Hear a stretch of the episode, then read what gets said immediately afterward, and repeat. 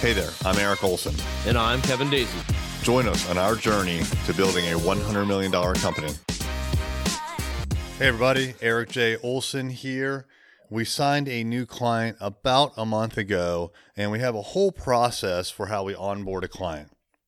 After they sign, we send it over to Katya. She's our administrative assistant, and she does all sorts of things like puts them into QuickBooks, sends them their first invoice, she writes up the scope of work from the contract, gives it to the team. Jamal is our project manager, and then he has a whole slew of tasks that he's got to take care of as well. He's got things like set up the kickoff meeting with the client and our team. So he does his thing and he fires off the email to the client and he gets no response. He sends another email, calls, calls the office, basically we can't track this person down. We had to bring Glenn back into it. Glenn's the account executive. And we said, Hey, Glenn, we can't get a response from your client that you just signed.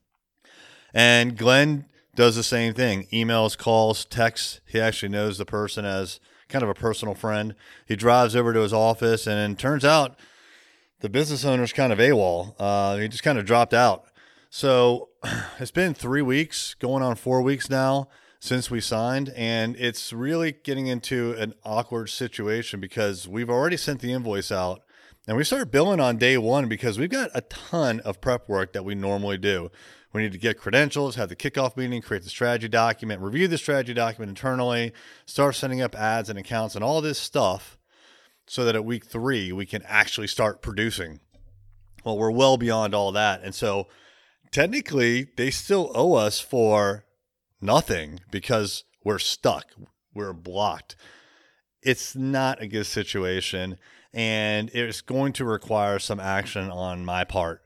So, I think what I'm going to do, actually, I know what I'm going to do, is since we cannot get the attention of this business owner, the person that has to give us some information so that we can start executing on the contract that he signed, we can't get his attention. He's unavailable.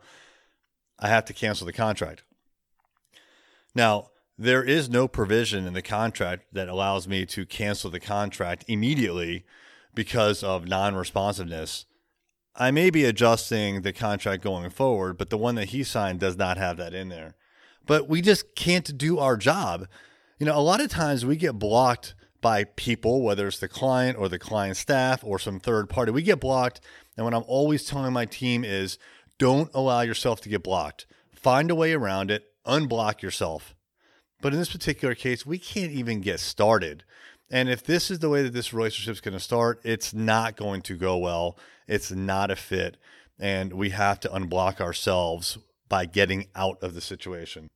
So I will be sending off a formal letter saying, sorry, but basically we can't get your attention and this is not going anywhere so we're going to um, immediately terminate services and delete that invoice. And when you're ready come back and talk to us. Last month i asked people to submit reviews on amazon or their podcasting platform of choice. And i wanted to thank daniel hill of daniel hill media for submitting a review a five star review on Amazon. And he says this flash briefing goes behind the scenes to show what it's really like being an owner of a digital marketing agency. I'm not sure I'll ever be in that position, but the perspectives are extremely valuable and the insights can be utilized in general business practice no matter what your industry is. I know Daniel as a personal friend. Daniel, trust me, you will need this because you are going to be an agency owner in one form or another very soon. All right, Daniel, best of luck. Everybody, thanks for listening. We'll catch you next time. Thank you for listening. Is it time for a new website? If so, we'd love to help you out. Check out our website services at thisisarray.com.